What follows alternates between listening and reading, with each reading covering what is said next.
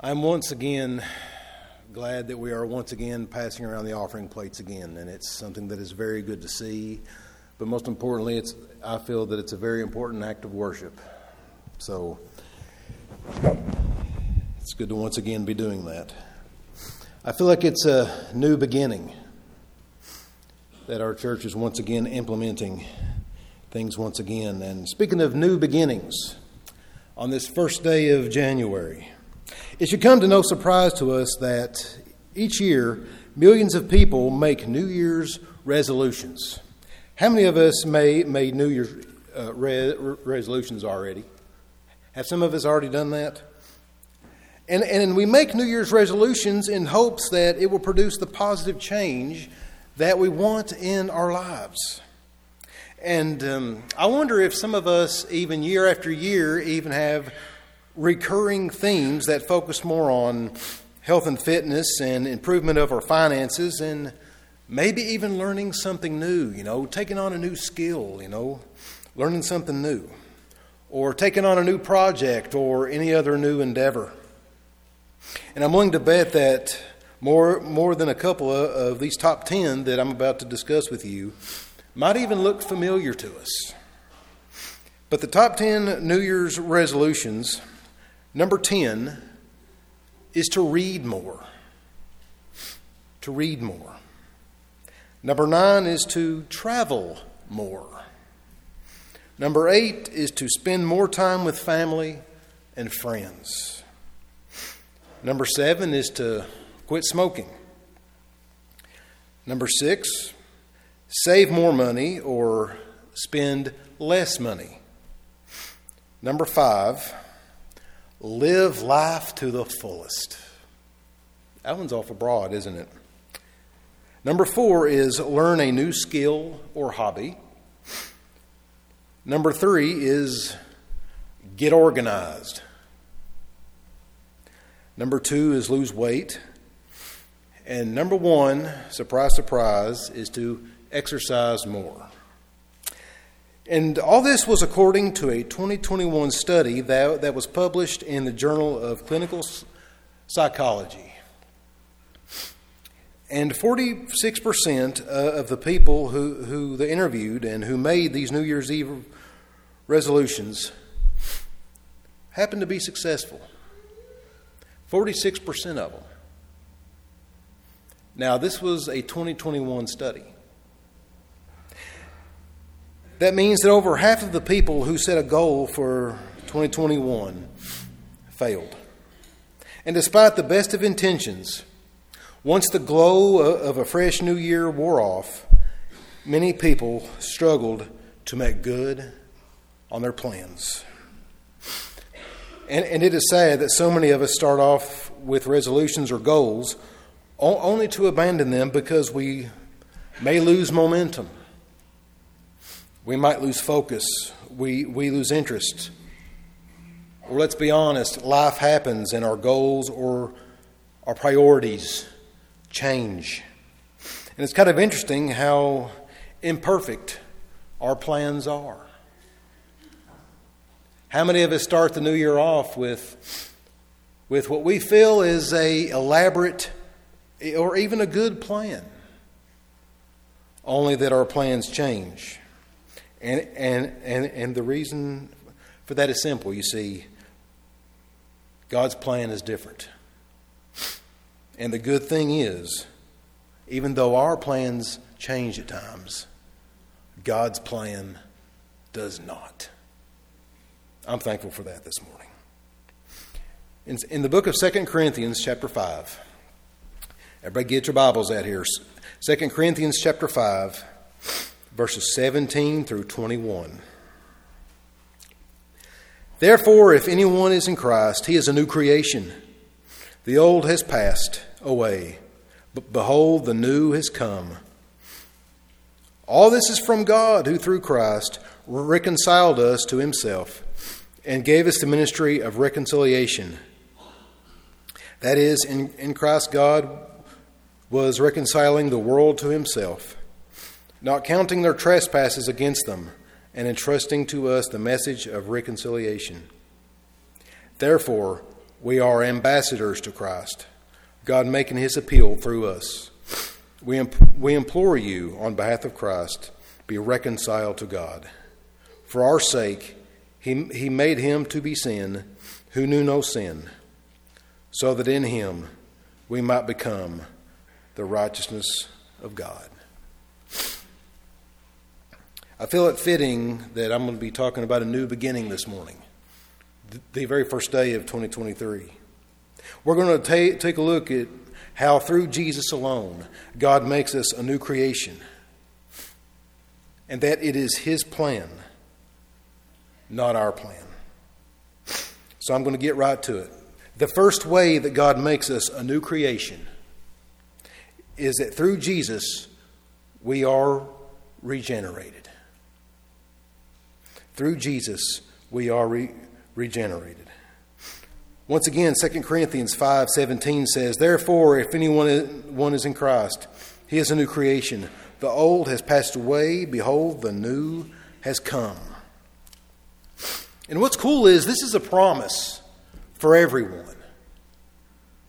Not just to a few sh- short people. And it doesn't matter what class or what race or what nationality or what language we speak or thank goodness what our level of intelligence is. All of us have the ability to be a new, excuse me, opportunity to be a new creation in Jesus.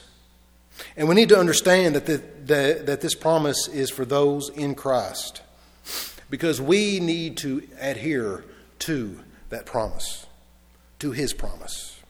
And the Apostle Paul is teaching us the great principle of regeneration.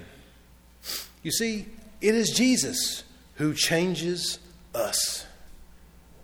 It is Jesus who changes us. We are saved, not only just forgiven, and we are changed into a new creation. You see, after we meet Jesus, we're not the same person anymore.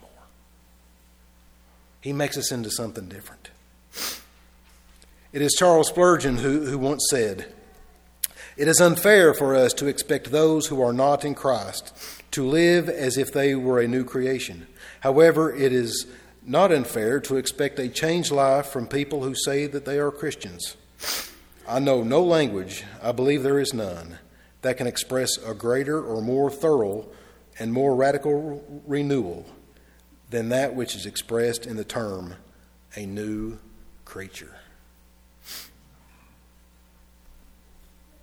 And we need to have a firm understanding that being a new creation doesn't mean that we are, in fact, perfect. Because God is still working on us each and every day because we do not have it all figured out. It means that we are changed by Jesus and that we are being changed daily. On a daily basis, you see, Getting to know Christ and getting closer to Christ, it is a continual process. This is only something that God alone can do in us. And notice I said in us. And this is not just simply making New Year's re- resolutions or setting goals, you know. I'm sure some of us have even heard the term, I'm going to turn over a new leaf, I'm going to get my act together. But on a more serious note, and let's think about this, hear me out. Doesn't it take a whole lifetime for us to get our lives together and, and, and to get our act together? Because it's a continual process. The life of a new creation is not something God does for us. He's just not going to up and just grant us you know, our, our, our, wish to be perfect. He's just not going to give it to us. It's something that He's going to do within us to make us stronger. It's all a process. Ephesians 4 22 through 24 tells us this To put off our old self, which belongs to your former manner of life and is corrupt through deceitful desires, and to be renewed in the spirit of your minds and to put on the new self, created after the likeness of God, in true righteousness and holiness. Living as this new creation, it is something God works in us using our very will, and yes, even our choices, because they change. We must be willing to be challenged to live this new life as this new creation. All this is God's work in us that we must be willing to submit to His perfect will. Abandon our will, our plans, and want God's will. Revelation 21 5 says this And he who was seated on the throne said, Behold, I am making all things new. Also, he said, Write this down, for these words are trustworthy and true. He said he was making things new, but also he said in a very commanding voice, Write this down. These words are, are worthy and true. And it's obvious that God is definitely doing new things in our lives. I think we learn new things every day and every week. You know why? Because we are not only mended, you see, we are regenerated into something new. We change, which only God Himself can take full ownership of. Only God Himself can look on one day and say, It is good. You, you see, through Jesus, we have regeneration. When, when, when we look at Scripture, did we notice something interesting? The woman at the well, Zacchaeus, each of the apostles, Paul, Jesus didn't change, they changed because they were regenerated. And that's, and that's what God wants from us today. He wants to regenerate us. Through Jesus, we have been regenerated. The second way that God makes us a new creation this morning is through Jesus, we are reconciled. We are reconciled.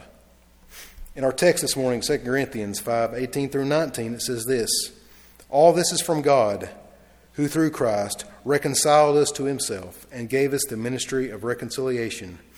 That is, in Christ, God was reconciling the world to himself, not counting their trespasses against them, and entrusting to us the message of reconciliation. While Paul is writing to, to the Corinthian Christians, he is also wanting us this morning to understand that this work uh, of a new creation are the works of God alone not something that we have to earn ourselves or even purchase. And it was God Himself who, who initiated this reconciliation. It was God Himself, and I find something very interesting here. I find something very interesting because when Jesus cried out, It is finished, you see, a spectacular transaction occurred. And I'm going to talk about that in just a minute because you see, what made this interesting is that God is the innocent party here in, in, this reconciliation because he did not sin. God is the innocent party in this estranged relationship between Creator and His creation. You see, it was God who chose to be reconciled to us. It was He who desired our reconciliation first. And God did this through Jesus. And He was not ignoring His holy justice, or even ignoring our sin for that matter, and, and our rebellion. He orchestrated this reconciliation through His amazing righteous sacrifice of love. And this is what's interesting about it this wonderful transaction that, that occurred. God set upon Jesus all the guilt and wrath that our rebellion, our selfishness, and our evil desires, our sin, deserved. It was Jesus alone who bore it on himself perfectly, totally satisfying the justice that God demanded, paid our debt I'm sure this was the very cup, the cup of God's righteousness and his wrath that Jesus was dreading so badly. As we read in Luke 22, verses 21 through 22, it said, And he withdrew from them about a stone's throw away, and knelt down and prayed, saying, Father, if you are willing, remove this cup from me. Nevertheless, not my will, but yours be done. If you are willing to remove the cup because Jesus knew what was to come. Yet he still submitted to, to God's will. In the book of Psalm, chapter 78, or excuse me, 75, verse 8, the psalmist said, For in the hand of the Lord there is a cup with foaming wine, well mixed, and he pours out from it, and all the wicked of the earth shall drain it down the dregs. The prophet uh, Isaiah wrote in uh, chapter 51, verse 17, he said, Wake yourself, wake yourself, stand up, O Jerusalem, you who have drunk from the hand of the Lord the cup of his wrath, who have drunk to the dregs the bowl, the cup of staggering. And then finally, the, the prophet Jeremiah wrote in chapter 25, verse 15, Thus the Lord, the God of Israel, said to me, Take from my hand this cup of the wine of wrath and make all the nations to whom I send you drink it. Sure we can understand why Jesus was not very excited to partake of this cup. But it was on the cross that Jesus became our replacements. Because you see, we were once enemies of God. Jesus took our place, who himself was forced to drink the cup of, of the Lord's fury so we would not have to drink that cup, enduring eternal punishment for our sin. Jesus was punished as if he were a sinner, however, was not. And by doing so, he performed the most holy service to God that was ever offered. He performed the most holy service.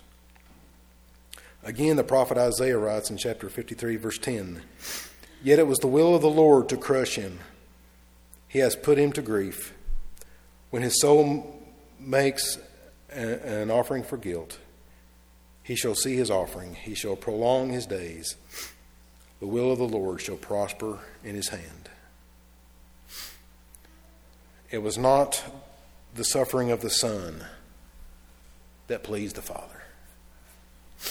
It wasn't Jesus' suffering that pleased God. What pleased God was the accomplishing of saving his creation, saving us. But let's understand something very important. The penalty of our sin, yes, was placed upon Jesus, and that satisfied God's judgment upon us. However, it did not excuse it. It does not give us an excuse to, to continue sinning or to just sit back and let life go by. You see, we have to do our part too. Now that we have been reconciled, are we willing to seek Christ every day in our lives? Is that something new in, in the year 2023 that we are going to change? Through Jesus, we have been reconciled. Yes, Jesus did his duty. Now it's time for us as Christians to do ours. And this leads me to our third point today. The third way that, that God makes us a new creation is through Jesus, we are now recruited. We've been regenerated, we've been reconciled, and now we have been recruited. Again, in our text, chapter 5, verses 20 through 21, it says, Therefore, we are ambassadors for Christ God making his appeal through us. We implore you on behalf of Christ, be reconciled to God. For our sake, he made him to be sin who knew no sin, so that in him we might become the righteousness of God. You see, the Apostle Paul is seeing himself as serving in a foreign land, as a representative to Christ. as an ambassador. Because you see, Jesus has a message for him, and Paul is delivering that message. And Jesus is pleading through him. In other words, as Christ's ambassadors, those who have been regenerated and reconciled, it is now our jobs now to deliver Christ's message. Let me take a few moments and, explain what an ambassador's job is. You know, you know uh, what the duties of an ambassador is. Their duty is to not is to not to speak to please those who they deliver the message to, but to please the one who sent them.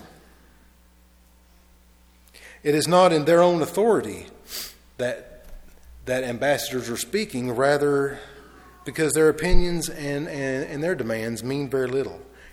The ambassadors simply say what they have been charged or commissioned to report.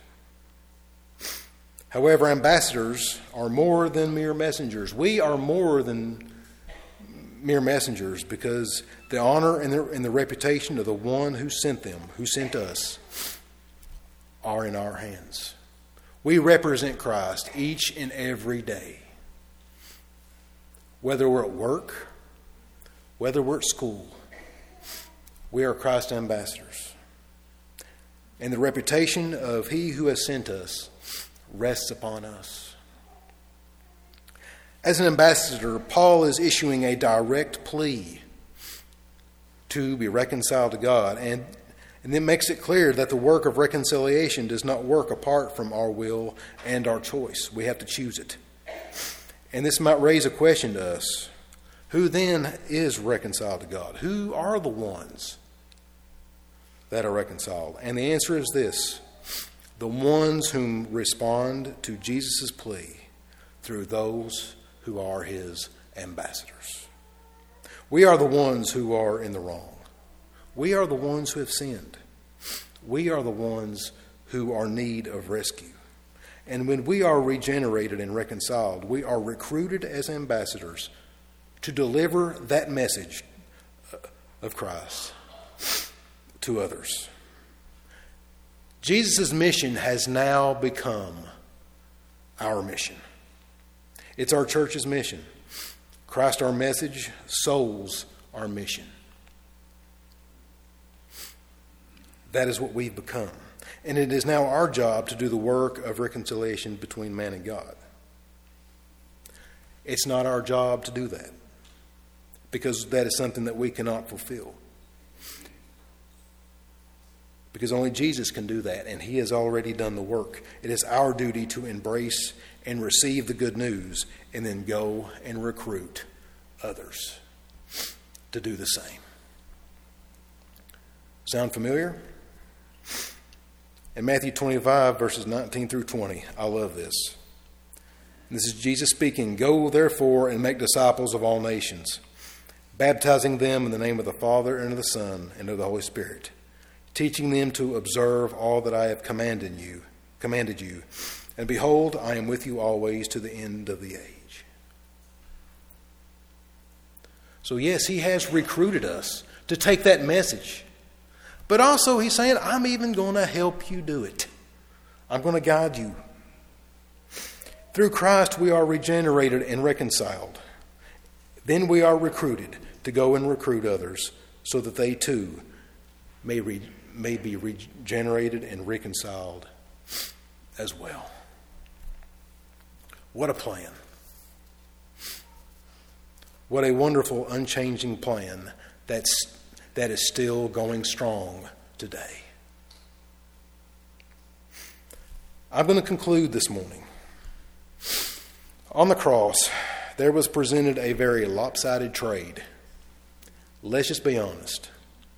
If a trade like this would, would have been implemented in the business world or even in the sports world, it would have been laughed at. Because you see, let me explain just how exactly lopsided this trade was. You see, Jesus takes our sin, He takes what's bad about us, and He gives us His righteousness. What a tremendous exchange, all prompted by the very love of God. You see, He wants to take our baggage, our imperfections, our drama, our filth, our selfishness, our lies, and our lack of priorities, and He wants to exchange them for something better.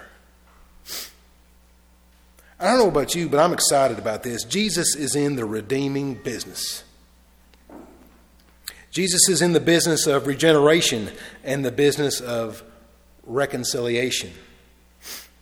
But Jesus is also all about turning us from enemies of God and recruiting us as his ambassadors.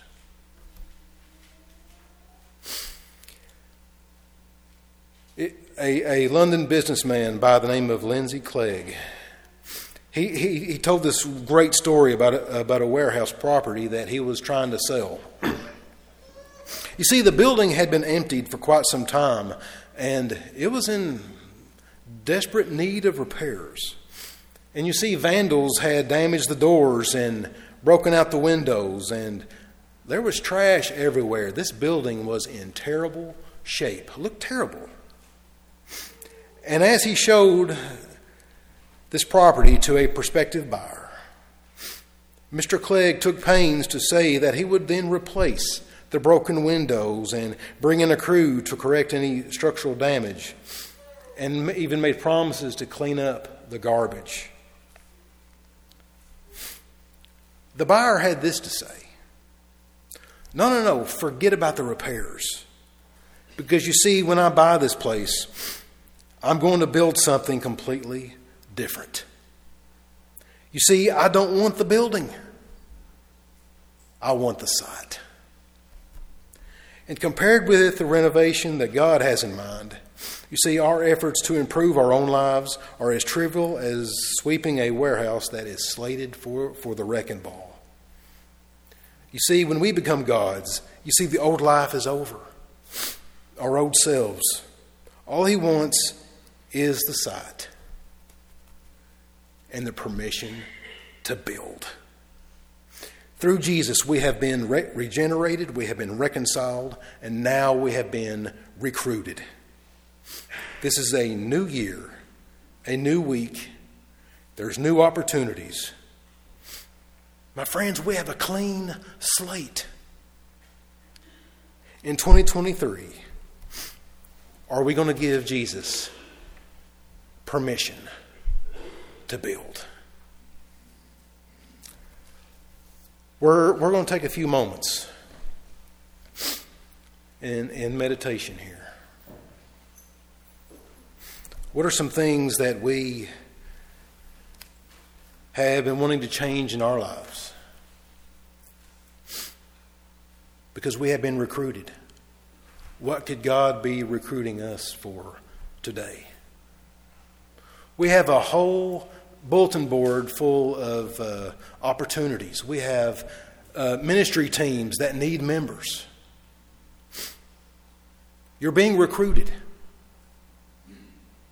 In what way in 2023 could, uh, uh, could we serve in a manner that, uh, uh, that's pleasing to God? Because, he, because we have been re- regenerated and we have been re- reconciled. Now being recruited. Let's take a few moments.